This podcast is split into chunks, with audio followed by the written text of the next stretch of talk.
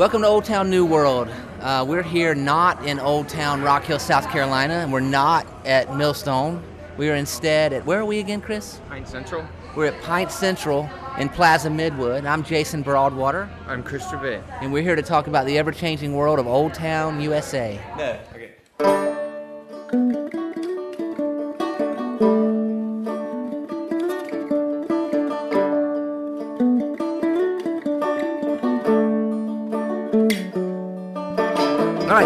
We have with us a whole crew.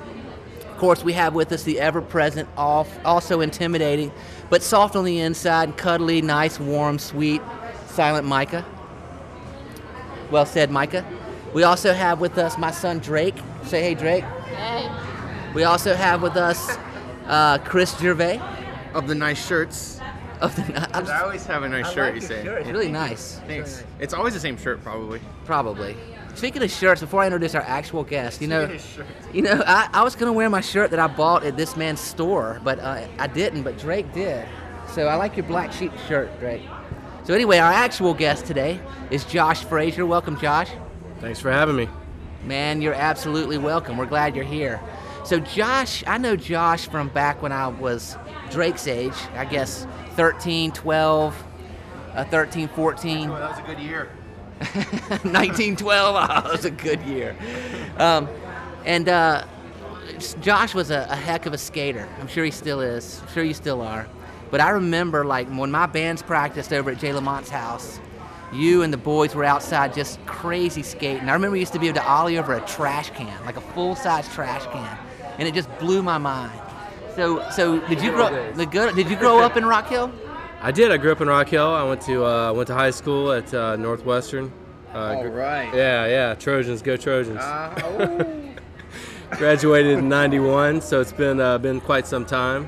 And uh, let's see, I, I graduated. I went to uh, undergrad at Clemson University. Graduated in '95, so I've been in uh, in Charlotte uh, full time since since getting out of school. So why did you not um, run off to California and become a professional skateboarder? Oh, that's a great question. I had a, I had a lot of buddies that uh, you know were, were pursuing that, that dream, and uh, I don't know something inside me. You know, I, although it seemed like uh, a, a fun idea, I just was, had this uh, super conservative uh, approach, and I thought, you know, I, I'm gonna need to get a job one day and figure out how to pay my rent, and uh, just never thought that skateboarding was always sort of a passion and a, a hobby, I guess, so to speak. I never thought it would uh, be anything that I could pursue uh, professionally uh, or, or make any kind of uh, livelihood from. So uh, that, that uh, led me in the direction of um, you know more traditional university route. You know, a lot of times, man, when people try to turn their passion into dollars, it kind of rips the soul out. I know, I know. I tried to make music my way to, you know, make money, and um, it just made me unhappy. Like it made it made making music not be fun. So, I mean, what what is the world of skateboarding like when you try to like do sponsorships and and make money off of it and stuff like that? Yeah, I think you make a great point. I mean, uh, I guess to fast forward a little bit, I ended up after ha- uh, a few corporate jobs, uh, starting a retail store. So it's a it's a skate shop called Black Sheep Skate Shop uh, here in Charlotte, and uh, so you know through sort of a long process, uh, ended up you know eventually working in a field or, or you know working in uh, you know something that was my passion, which was skateboarding. Um, but yeah, I guess the short answer is anytime that you know your your career, your livelihood uh, becomes part of your passion, I think it definitely uh, definitely takes a little bit of the fun out of things. Um, so yeah, I mean, I I'm, I'm blessed, I'm fortunate to, to be doing it, but it, it does uh, sort of change change the picture a bit.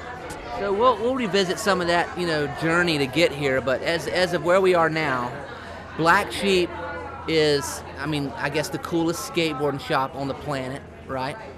Um, I think so. Yeah. yeah, right. um, and uh, it's in, uh, it's located in, in what people call Plaza Midwood. Is that right? The Midwood neighborhood, correct? Yeah, we were formerly in, in South End, but uh, re- recently displaced due to uh, development in, in that side of town. And uh, our new home is Plaza Midwood, which is kind of a an artsy, uh, still got a good youthful energy, and uh, a lot of uh, art galleries and bars and restaurants, and uh, a lot of our clientele uh, live in this neighborhood. So for us, it's uh, it's been fortunate that we were able to relocate to this area. So you started in South End back in 2003, right?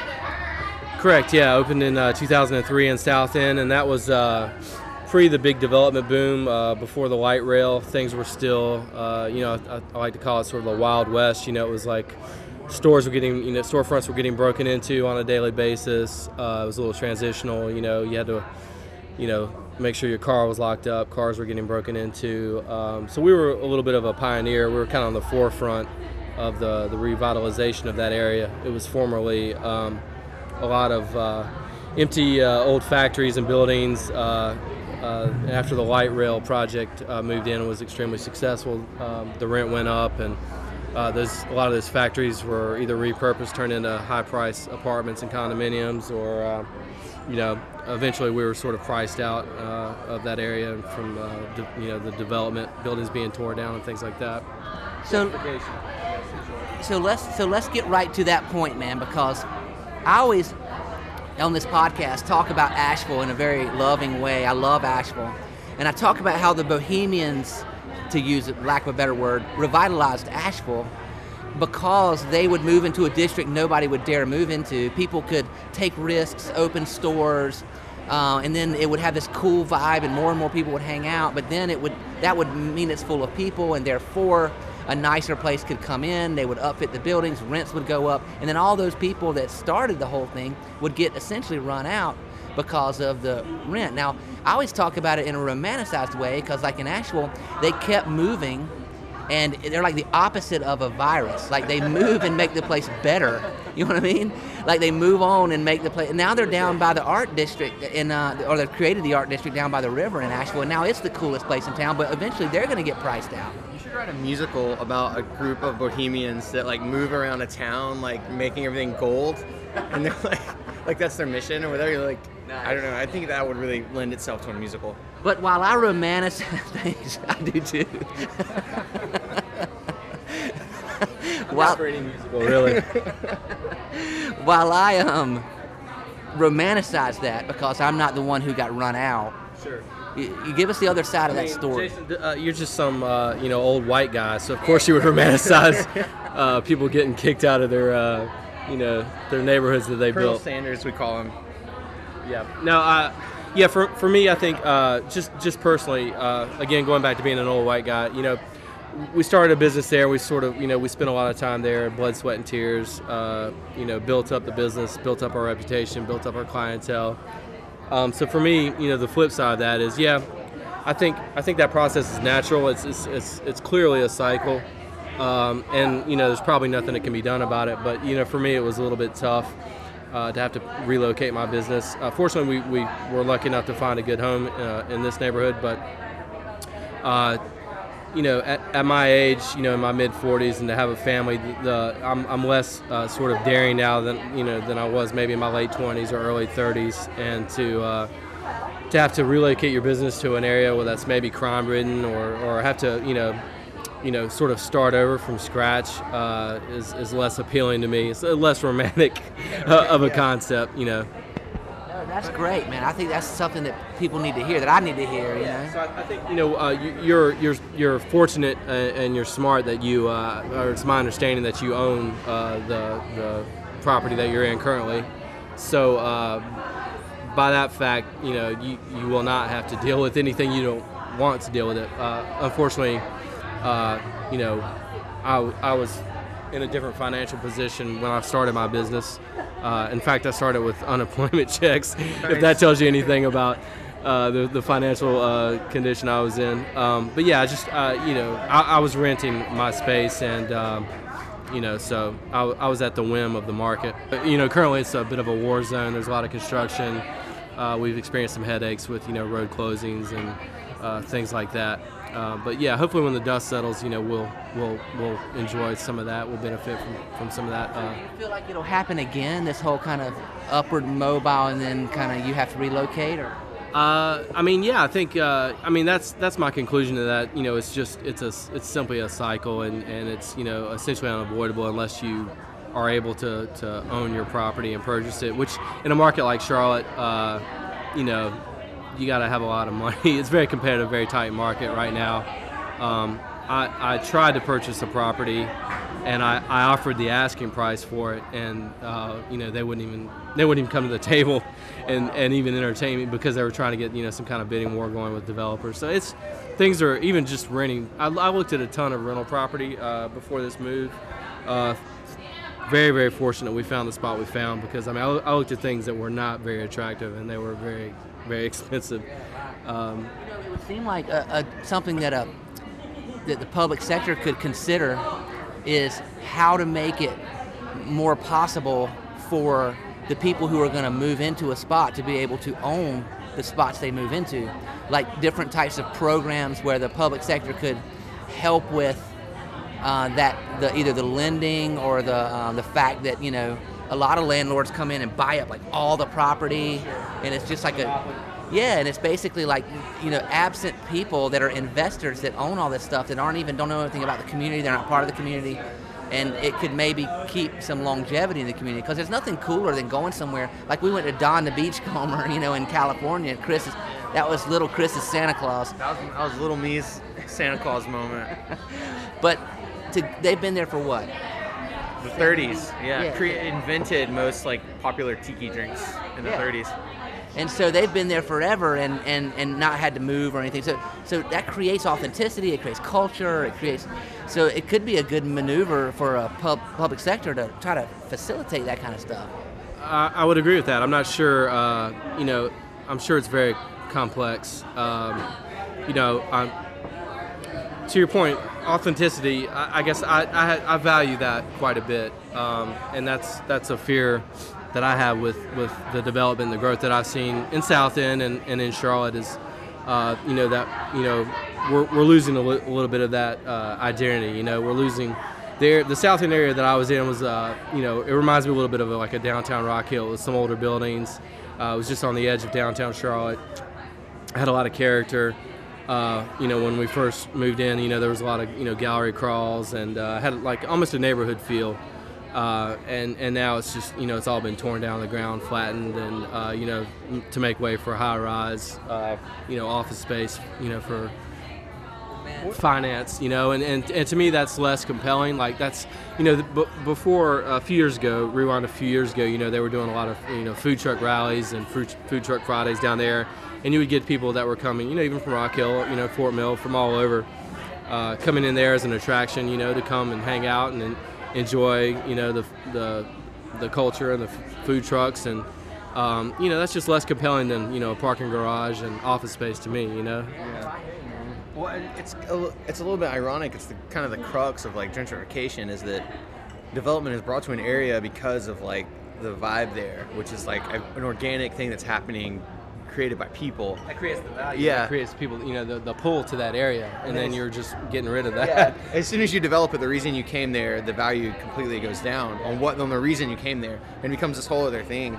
And and I don't I don't know how you fix that other than you try to support the businesses that are already there, and you, and I guess the recognition of that, like the value of it, isn't just the numbers. Like it's like the numbers are happening er, the, the potential for numbers is because of a thing. Don't, don't ignore the reason that, that that inspiration is there like and that's usually what happens. Well you know man there's a program in rock hill that is uh, to combat gentrification in its in its negative nasty form which is is for the residential areas around downtown and it's called weed and seed and it's tied to a first first time homeowners program.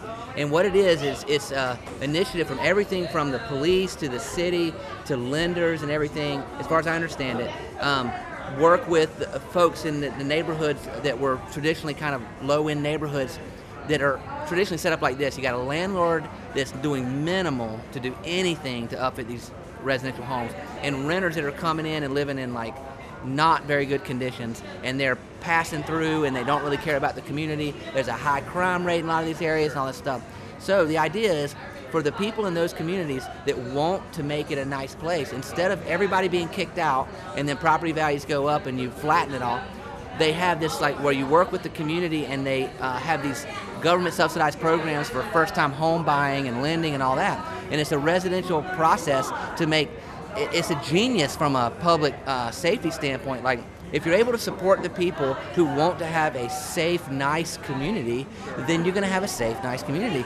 So I wonder if you could take that idea from the that's already being applied in the residential areas around urban redevelopment and apply it to the actual downtowns and to the store to the stores that are down there. Say, hey, look, you're renting this space.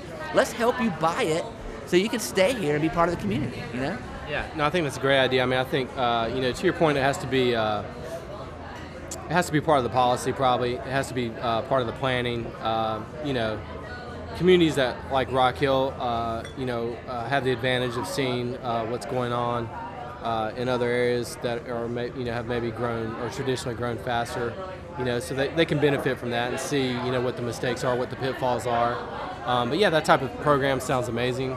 Um, I think you know you hear a lot of, here too about just how the zoning policies. You know, I'm, I'm less familiar with the, the ins and outs of the zoning, but they're saying you know people say, well, you know, that's that's the reason why we're dealing with some of these density problems, or, you know, some of it is a natural evolution, but you know, again, you know, you're you're tearing down some old buildings with character to create uh, very dense areas, and then all of a sudden the traffic is very dense. Um, you know, so you have these other issues that are maybe. Um, you know, not accounted for, I guess, going in. Charlotte has a bad reputation for tearing things down and building something that looks like brand new. You know, that's I think that's uh, that's kind of the crux of it. You know, that's what really uh, dis- is disappointing to me is just you know that lack of uh, regard for you know anything uh, you know sort of old or original. I mean, in a lot of ways, it's made Charlotte it's made Charlotte very successful, is because it's you know it's a new city, it's a clean city, it's a growing city, but it's like uh, you know there's there's a lot of things you know to a lot of things to you know enjoy you know a lot of things to to respect from from you know what was originally there and just a lot of character i think and identity you know that, that we're getting rid of. You know we, we don't want to forget our history you know?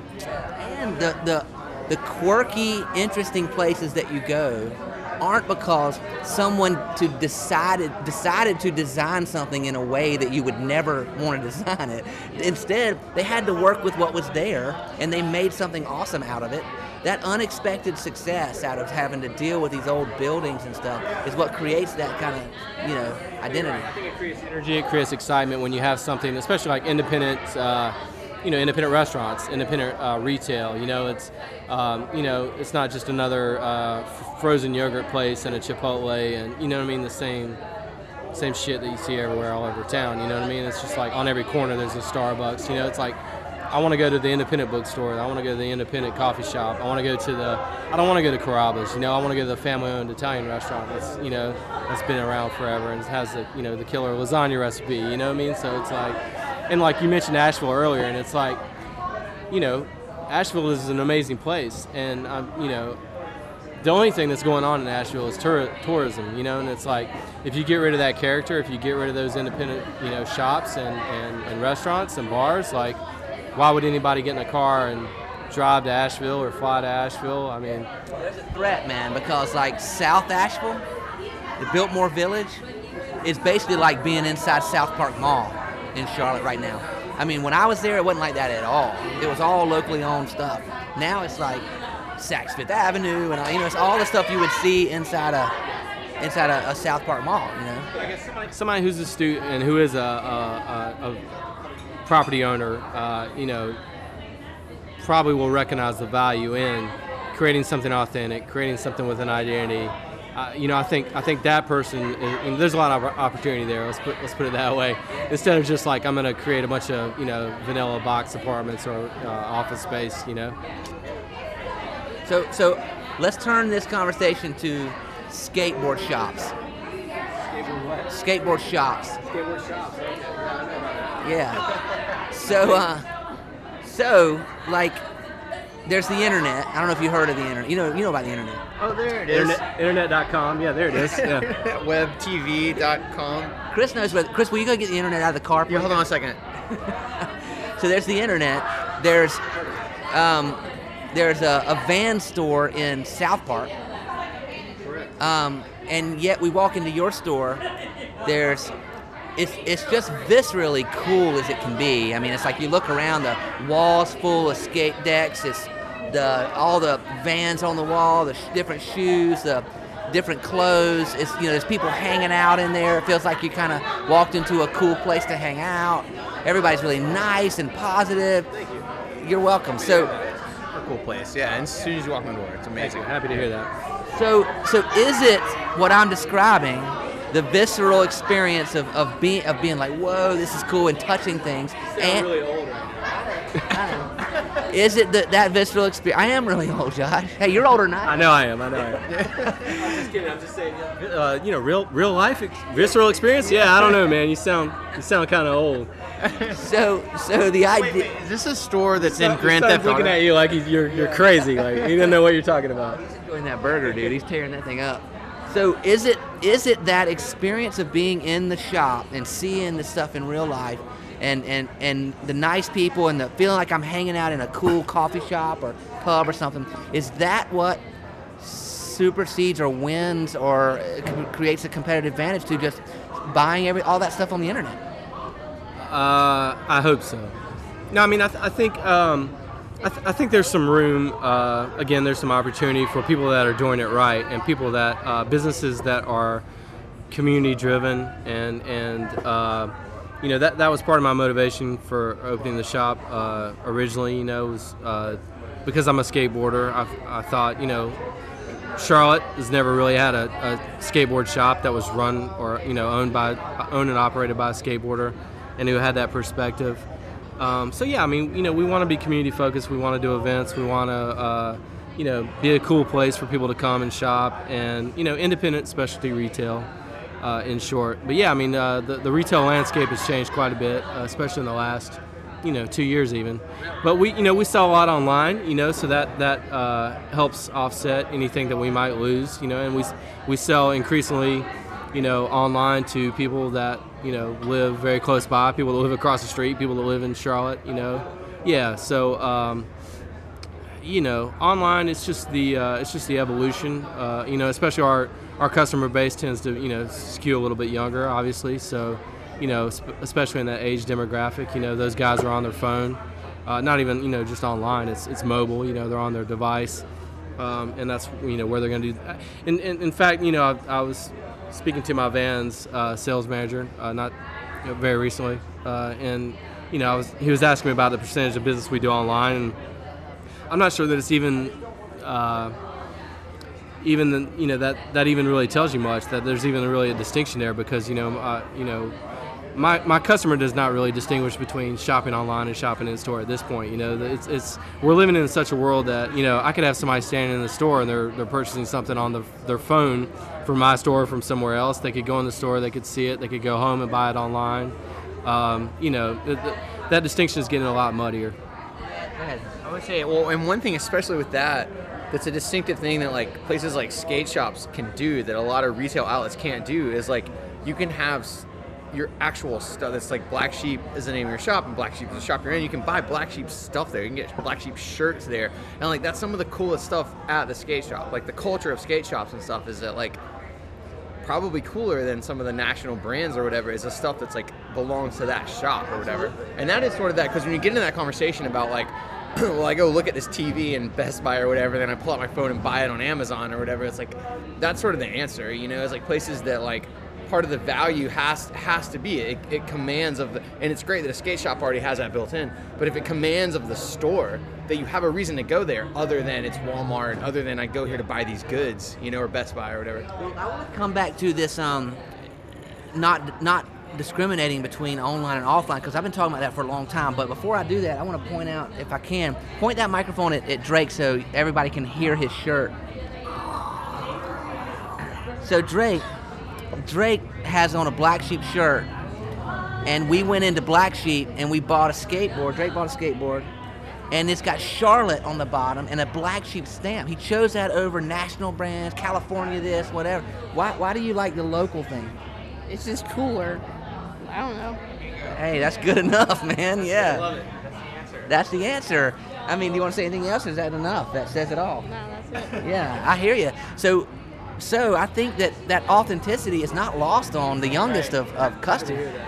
In fact, our, our, our private label stuff, our shop brand stuff, is, is our number one seller overall. If you, if you look at the numbers, even more so than you know, our, my other big brands, foot, footwear is very big for us. You know, so you have Nike, Adidas, Vans, and uh, you know, fortunately we've we, we've you know you try to build a, a, strong brand, a strong identity, and uh, you know we've been fortunate in that regard. And um, what am I trying to say? Yeah, it's tough, man. Yeah, yeah. No, you know you try to tell a compelling story. I think it's a lot of it is storytelling. A lot of it is uh, authenticity. You know, all, all, these all these good buzzwords. Yeah. Well, I think you could go even younger in your um, your your sizes. It's just me spouting, but but in sizes and wear and stuff. If you carry kid stuff, because I'm telling you, Drake's a cool kid, and the fact that thank you, yeah, and the fact that he's wearing a black sheep shirt and couldn't be more proud of it, and was at starts today with all these amazing kids at Winthrop who are doing who are in there studying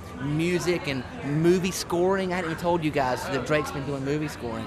Yeah, it's insane, dude. He's with all these kids at Winthrop and he's sporting his black sheep t-shirt and he's the coolest guy on campus because of it. You know? That means a lot. I appreciate that very much. Because the answer, sorry, I have, to, I have to interject here. The answer to the question, why did you buy that case of LaCroix on Amazon, is not just because it was cool. it, that's not the answer. so I'm, I'm not touching that one. so let me go back to this thing about not discriminating about online and offline. So for a long time, I've been kind of making that point because I often present You're to. Right. Oh yes, that's my point. I'm trying to say that I was right, bigly. Um, no, but I think, I think it's fairly obvious now. I mean, I, I, I, think you know, yeah. Six months from now, people will be like, "Oh yeah, that's all completely obvious." But I think we're just on the cusp of that. Like people, that realization sinking in for people that it's like, my customer, you know, uh, anybody under the age of 40 does not make a distinction whether they're buying something in real life or on their phone or online. Yeah, they're just buying something. Yeah. I used to say that, and I the constant example I used was real estate when I was taught when I do like speaking gigs and stuff and I would say, okay, somebody might say, um, like we're looking to buy a house, right? And they might say, yeah, I looked at a couple houses today, and I talked to one guy, but like I think we're gonna go and, and, and I took a little tour to this, that, and the other. You don't know from that. Looked at houses might have been on his, his desktop. You talked to a guy, could have been texting. Uh, took a tour, could have been on his phone while he was parked in the neighborhood near where the house was. It doesn't matter. It doesn't matter. It's all one thing, you know. So I think that's really smart for you to realize, you know. Thank you. I think it's very smart for you to realize too. well, I think we're the smartest people in the world. Quite possibly. no, I mean, the more beer I drink, the smarter I feel. um, yeah, I mean, I think you know uh, we're ju- uh, you know we're just doing the best we can to uh, adapt and and stay relevant and um, yeah, it's uh, we've we've come a long way. I'm very proud of uh, the things we've accomplished uh, we've got a lot of you know brand recognition. We're very respected uh, in our industry. Um, but yeah, it's getting tougher. Like you got to, you can't uh, rest on your laurels, so to speak. You got to constantly try to figure out what's next and try to adapt and try to, again, stay relevant and uh, cre- keep creating.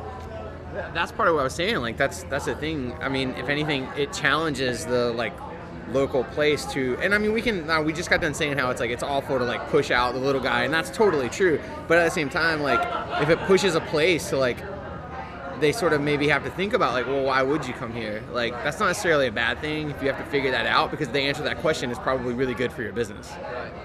Like and like i said in the in the in a skate shop it's inherent to having a skate shop but like that that the idea that the, the shop itself is part of what you go there for, and it's cool to get that shirt or whatever. It's really exciting. That's a lot of fun, you know. Can you still ollie over a giant trash can? yeah. I do not think I can, unfortunately. a giant, the, the world's largest trash can.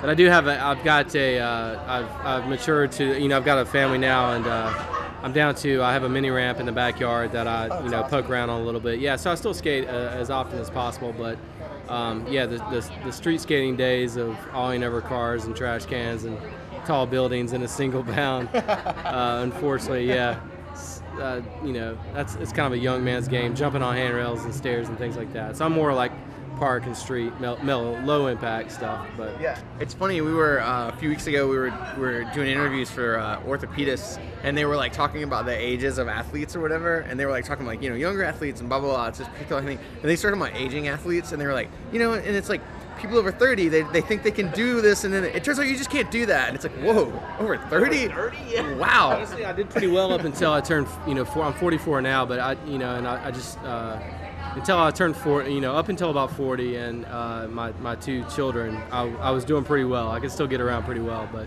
I've had to, uh, I've had to recalibrate over the past few years. Children have that impact on you. Yeah. I, I blame it on the family. I'm starting to get gray hair, you know, uh, so yeah, it's, it's been a challenge. So let me ask you this, man. Um, would it be? Is it? Is it a good idea? Bad idea? Cool? Uncool? A thought? Whatever. If you, if there was like a skate park that had in it a store that was like a, a, a second location or something, or like an outpost store, because I'm thinking. Kids get dropped off at these places, man, and they hang out there all day long. You know, they could be looking at shoes and decks and whatever, you know.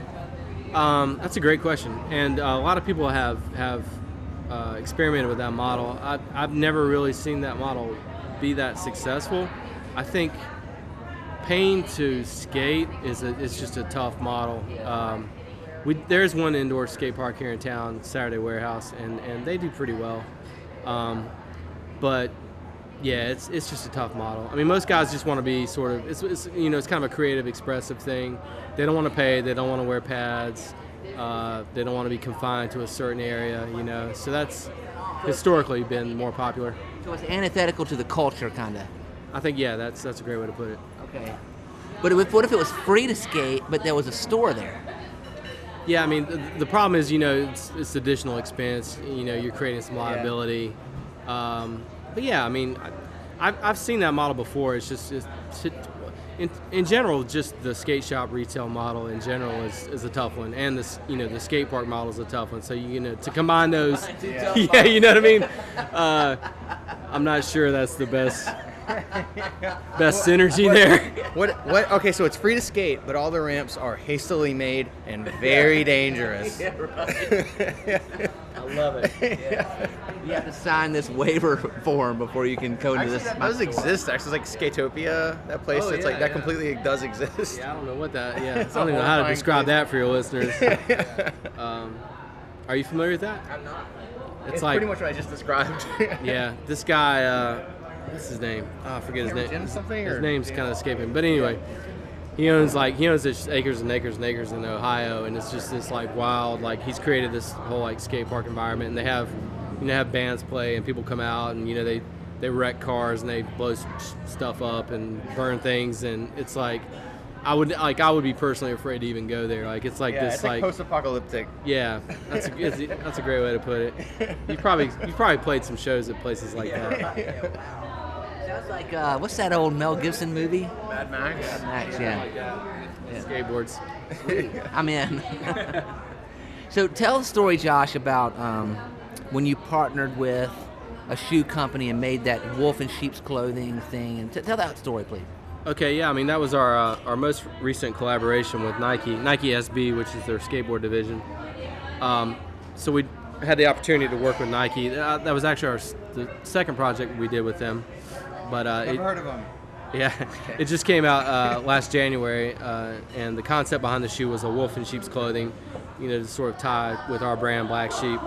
And the shoe, the look of the shoe is it's a high top Nike Dunk, and uh, which is an old basketball model. It's you know been repurposed for skateboarding. Uh, it's got like a white furry sort of suede uh, exterior that you know represents uh, sheep's wool.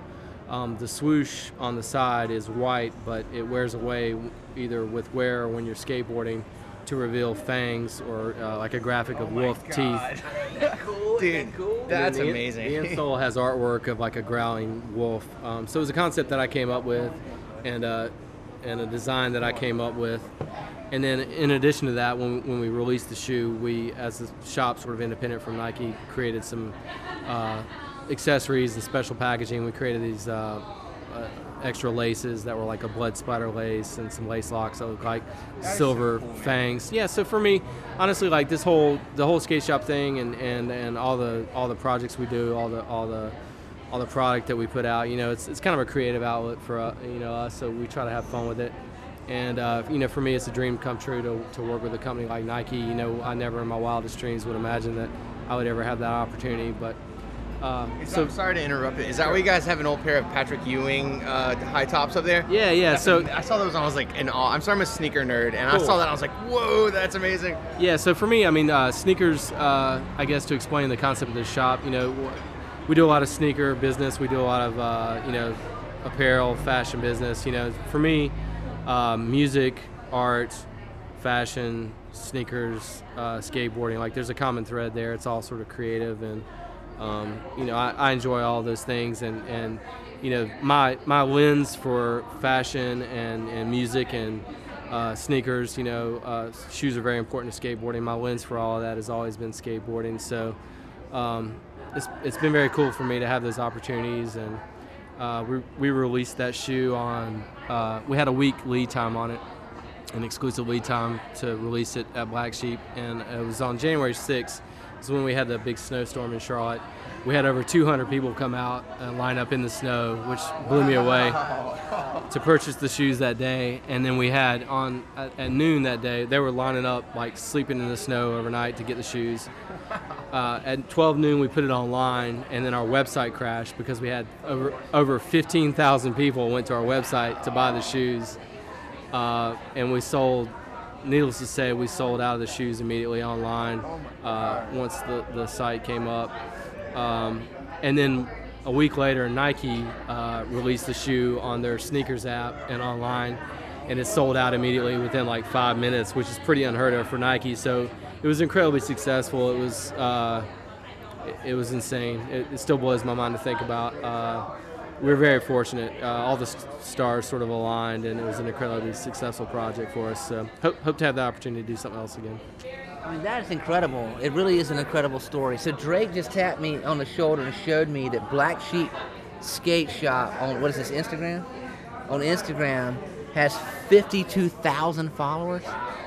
Dude, that's awesome. Yeah, we have 52,000 followers, and the shoe the shoe was released globally, so people are tagging us. You know, like in Hong Kong, uh, they're tagging us. You know, all, all over the world, in Europe, in Asia.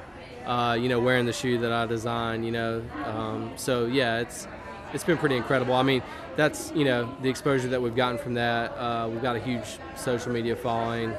Um, so yeah, it's been it's been a very very cool project. You recreate that without dumbing it down or, you know, uh, you know what I mean? Like, you got any ideas? Yeah. like for instance, I have less followers on Instagram. What would be your advice toward a user like myself? I'm just kidding.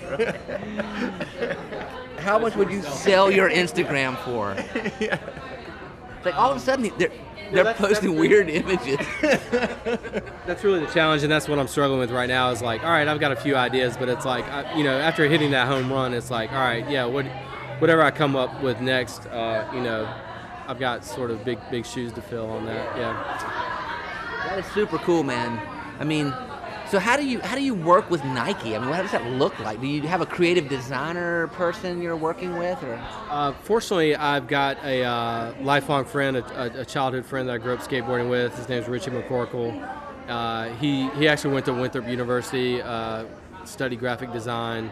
Um, works for me full time now. Great guy, and he, you know, I, I sort of come up with the concepts and the ideas, and he helps me, you know, bring them to life. So I worked very closely with him to put the whole uh, concept together, and we pitched it to Nike. Um, and yeah, fortunately, they, they loved the concept. They were very receptive to it. It sat on the shelf for a couple years just because of logistics, which just kind of blows my mind as well. I'm like, this thing's been. There was a sample, you know, three years ago. You know what I mean? Like, yeah. So it's like, but yeah, the, you know, I think it all probably works out. You know, the timing was right, obviously, when it came out. you go do you go stand in front of a giant swoosh and say, "Here's my idea"? Like, how do you? People at Nike? I have a sales rep. I mean, we, we sell a lot of Nike, uh, uh, so fortunately, I have a good relationship with those guys. Um, but yeah, I mean, I think it just kind of trickled up with uh, you know from my sales rep to the sales manager to you know the creative over there, and uh, yeah, I mean, just fortunately they, uh, I mean, you know, again, sort of all the stars align. You know, part part of that, you know, for part of the the, the lure for for Nike is you know they get some street cred from partnering with a shop like ours. You know, we're one of probably 25 or 30 independent skate shops around the country that um, you know they have a partnership with. You know, and so it, it benefits from them because it gives them a little bit of you know street cred, so to speak. And it benefits us because obviously there's a lot of exposure there. So. So I, yeah, that's great, man. So I mean, Nike. Nike. I mean, it blew me away because we created images. Uh, uh, you know, Richie uh, shot photos of the product and, and created images, and and you know, Nike used our images. Like Nike didn't even use a, a lot of their pro- own product stuff. Like they were tweeting out our images and our concepts, and so yeah, it was really cool. It was like, holy cow, you know what I mean? Yeah, Like- Nike is a, honestly. I mean, they're a smart company, and one, they were early on to like recognize like the the Nike Dunk. I mean, it's one of the coolest sneaker designs ever, and they were like pretty early on realizing like that bring back the retro designs and stuff. And like, well, you know, it's of funny, man. How you know Pabst Blue Ribbon, the beer. Chris, you've probably never had one of those. No, I've never heard of that. Well, you know, I was told recently that this neighborhood has a bar that's like it's the like the third or fourth like largest Pabst volume in the country. Like yeah, yeah. So it's very it's very hip. Yeah. right into what I'm talking about. Okay, so when Pabst came out in the 70s, it was supposed to be this like upscale beer for like upwardly mobile, like you know, American men that are gonna take over the country. You know, like it, and and it. You mean it's still not position. No, it's not. Yeah, no, it's not still that. So Now a little bit from where it was. Well, but so here's the thing. So it was like, so it was that, and then it kind of had its run, and then it kind of disappeared, and then it was defined as this kind of like awful crappy beer, and because it was awful crappy, this the countercultures adopted it, embraced it, and bragged about it, and the most genius thing they did was instead of like saying like going out and running out first thing and going they love us they love us and applying old methods of advertising they just let it happen dude and started funneling like supporting places that sold Pabst and and then creating offbeat stuff and weird stuff and not being like They do PBR skateboards. They do events. They do they concert. Actually, in, uh, we had an event recently at the shop, and they dropped off cases of PBR. You know, so smart. So smart. It's just about being cognizant of what's going on, you know, and embracing like where you kind of are being adopted. You know, so I, I think about, you know, your skate shop, man. I mean, I think that it's awesome that you could create this kind of like high profile thing uh, with this Nike collaboration and be part of the the community here in town where everybody knows Josh, everybody knows the store, more people move in and kind of embrace the community. You know, I wonder if you could capitalize on, um, you know, you talk about more free beer. But you talk about, you know, street cred in one of 30 stores in the country. That's pretty incredible. I mean, I would imagine the more this area develops and the more this area associates you as being kind of the poster child, or your store being as the poster child of the, the hipness that this area has, the more street cred you would be able to bring to corporate entities that really don't have a mechanism for street cred without people like you, you know? I think you're right. Yeah, I think I'll, I'll send them this podcast. Maybe they could. Um, yeah, yeah. I mean, we're just trying to do the best we can. Like honestly, like retail right now is very tough. I mean, you, you uh, if you listen to the news or you know on NPR, the you know the radio, the internet, wherever you get your news from, your phone. Uh, you know, retail closings every day and just you know continual bad news. You know, so you know there's a lot of challenges there. Again, we just have to adapt and, and try to do the best we can. You know, but um, yeah, I, I think that's the key to it. You know, we, we have to stay true to our roots and true to our voice and try to be authentic. And, um, you know, my hope is that there's, you know, especially in like larger urban areas, you know, that there's room for that one independent record shop, you know, that one independent coffee shop, that one independent skateboard shop, you know. Um, you know, in markets smaller than Charlotte, uh, you know, like a Rock Hill, you know, I, I, I would think there probably is some opportunity there, more more of an opportunity there for, for you know, kind of niche, uh, you know, independent, you know, stores and restaurants. you're Committing to moving to Rock Hill right now. I mean, I, no, I'm not, but uh, hey man, Circuit City didn't move to Rock Hill. Look what happened. yeah, I'm, I'm wondering they, w- they went bankrupt. Yeah, Exactly, and they didn't move to Rock Hill. yeah. So there you go. FAO Schwarz was never in Rock Hill. Boom. To me, Rock Hill strikes me as a market that is uh, large enough to support independent, but not so large that yeah, that to run it out, you know, that uh, that you have these large, maybe that you would attract large chains, you know, or very many large chains, to where it's prohibitive to that, you know, uh, independent environment. But I, I'm not sure. Maybe you can give me some insight there. Hey man, location number two is downtown Rock Hill. I think Rock Hill. I think Rock Hill. There's probably some opportunity there in Rock Hill and markets like Rock Hill.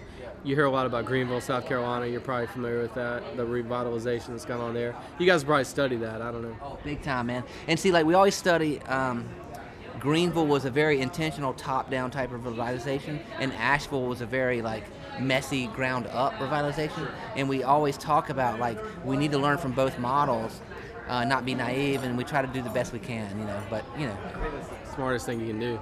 I heard they tried to open a Circuit City in Greenville right before Circuit City died. Just kidding. they should have. They, I'm glad they didn't come to Rock Hill. All your listeners are like, "What the hell is Circuit City? I've never heard of that."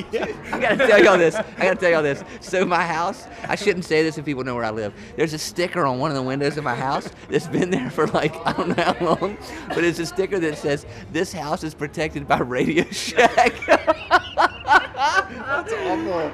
I'm sure people are like, oh, I could just walk in there, That's like man. thief bait. this house is protected by Sky City. so Josh, man, let's go back to.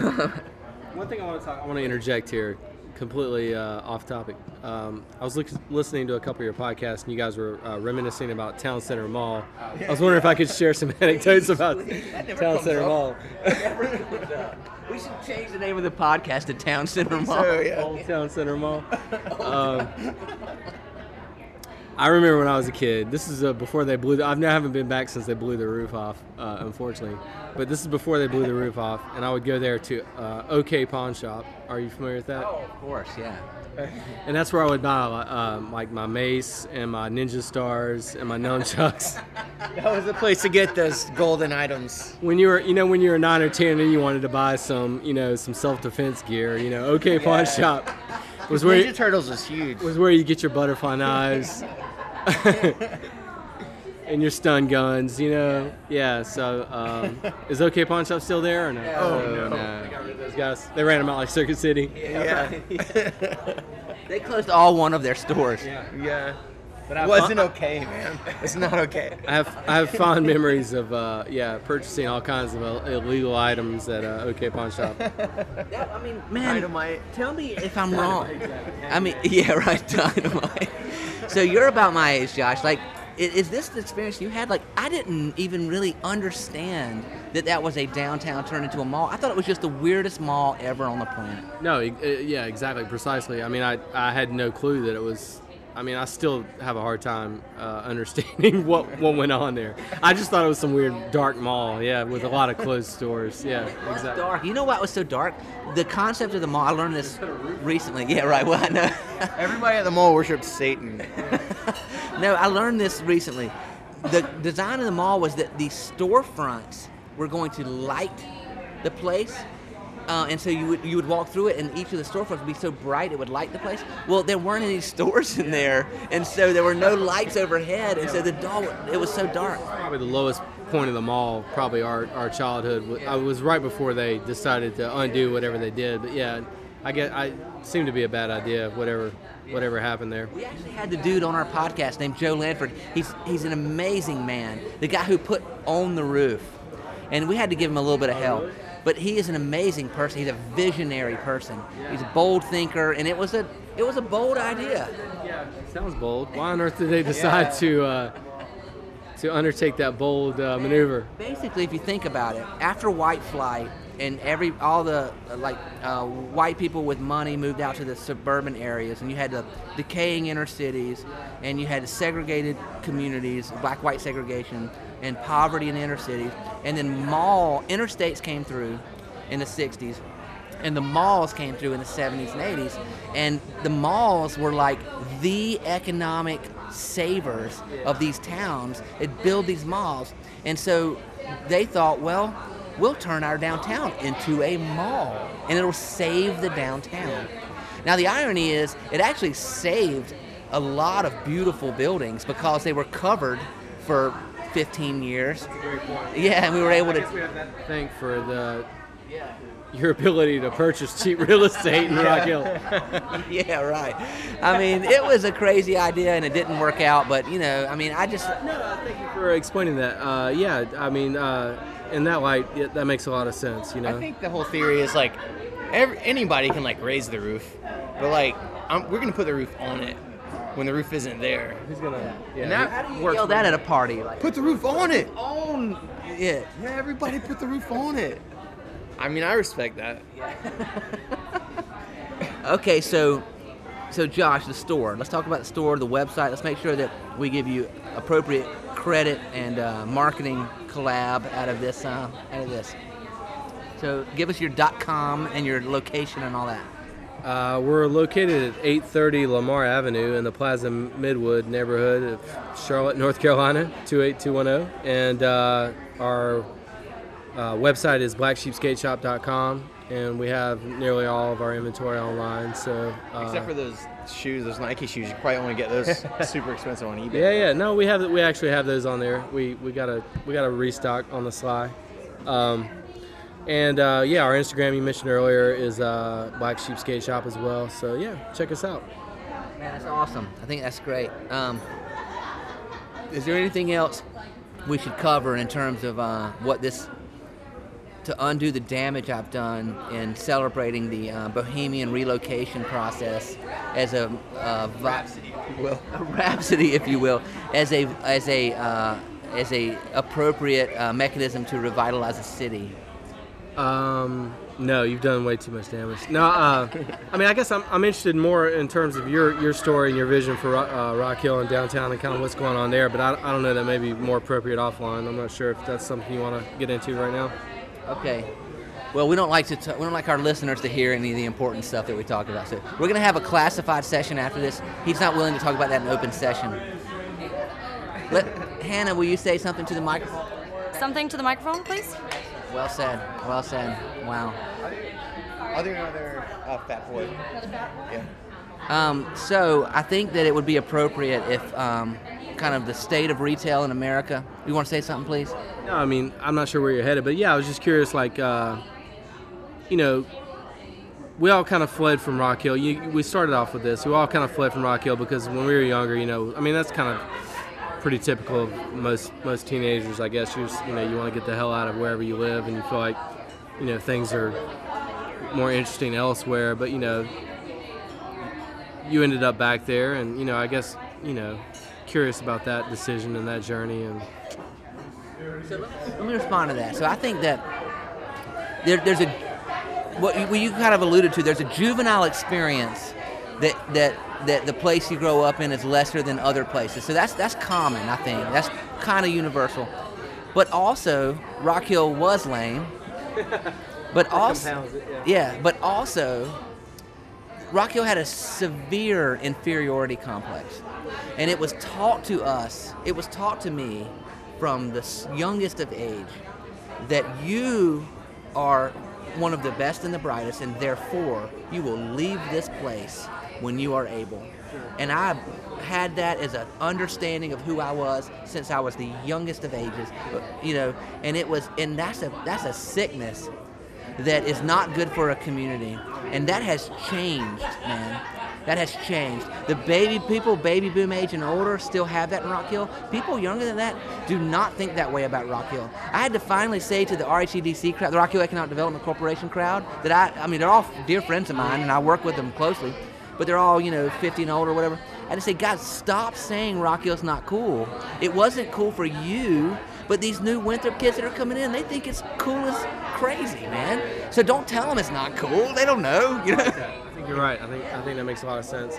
For me, I felt you know I'm I'm, a, I'm you know virtually in Rock Hill, right? We're 15 minutes away or whatever. You know what I mean? So I'm in Charlotte, you know. But for me, I mean, uh, I see some parallels there because you know for me it was like, you know, anybody can move to New York, anybody can move to LA. Like for me, it was important to do something. You know, I felt like Charlotte as an extension of Rock Hill was virtually home. You know, and for me, it was important to like do something cool here, right? You know, whether it's a, a, a store, or a band, or whatever you're doing, you know. So, you know, yeah, like you could, you could go like everybody moves to New York and tries to do something cool, right? But it's like you can you can take those lessons and it applies to Rock Hill or anywhere else. You can take those cool things that you like about Asheville or Atlanta or Charlotte or what have you, and bring them back to Rock Hill, and there's opportunities there, you know. Absolutely. That's interesting. It's funny because I was that is directly tied to my personal perspective on what that subject like, and and this was inherent to me just growing up. The idea of like, I actually never had it in me that like, oh well, I'm I'm cooler than this place, so I'll go move to a cool place. I always just thought like ignorantly, like as a kid, people in those cool places, all of those people are making super cool stuff. Like all everyone in New York City is so incredibly talented, and they are. I honestly, just as a kid, I didn't know, and I thought like everyone in LA is just every, all these people are still all the most talented, super smart people go there, and so it, it just added up to me that like so I have to make really great, amazing stuff, and like that's what matters, you know, like that that you just you you make yourself better and like you push yourself to make great things and I, I actually just for some reason it that's always how it looks to me. Like and the, the idea that most people always got of like well i moved to this cool place. I don't know how it happened but to me it was always like oh cool people do cool things and they make cool things you know? And I, and I think that's sort of what you're saying. It's like it's like no matter where you are it's like if you want if you want this the world in front of you to be better and exciting that's up to you. That's not up to a government in some city. Like you make things cool. Well, that's the one of the beautiful things about you, Chris. That and your shirt. Yes. is that you that, that just comes naturally to you. I, I think, Josh, if we go back to when you and I first met, got to know each other, in Jay Lamont's backyard, where we were, where Tonka, our punk band, was play practicing in Jay's living room, and you were out back ollieing trash cans and cars. And giant skyscrapers that were somehow in Jay's backyard. Um, you, you think about that DIY spirit that we had where we felt like we were creating something cool. That was what punk rock was all about, man. And and w- when I went to Asheville, I loved Asheville. I absolutely love Asheville. And um, you know, when Drake was born, we decided to move back, you know, be with our family and all that stuff. And and we did it reluctantly a little bit because we loved Asheville, but even in Asheville, Asheville's not even New York City, even in Asheville, I felt a little bit like I was on the periphery of something that was already cool, and I was hoping to kind of maybe crack into it a little bit. Whereas in Rock Hill, we felt like we were creating the coolest of cool, and it was so invigorating and so like it gave such life to what we were doing. And being on the ground floor of creating something exceptional, when I came back, I embraced that notion, and it's changed my life, man. That perspective changed my life. You nailed it. I think I think you know just I mean for me I, I usually describe it as in terms of opportunity and it's like all right I can go to New York and be like just one of you know in a sea of people in a crowd that's all trying to do whatever but yeah to be in a smaller market like you've got the opportunity to create your destiny and do whatever you want and bring something cool to that community you know and uh, yeah I think it is that DIY ethos and that like yeah just being able to you know do whatever you want to do you know. Amen, brother. Well, I will say this. Chris, your shirt's been a little distracting. It's so handsome. It, well, it's nice. It's nice. so nice. It's distracting. It's it's dial, the dial, you got to dial back the niceness.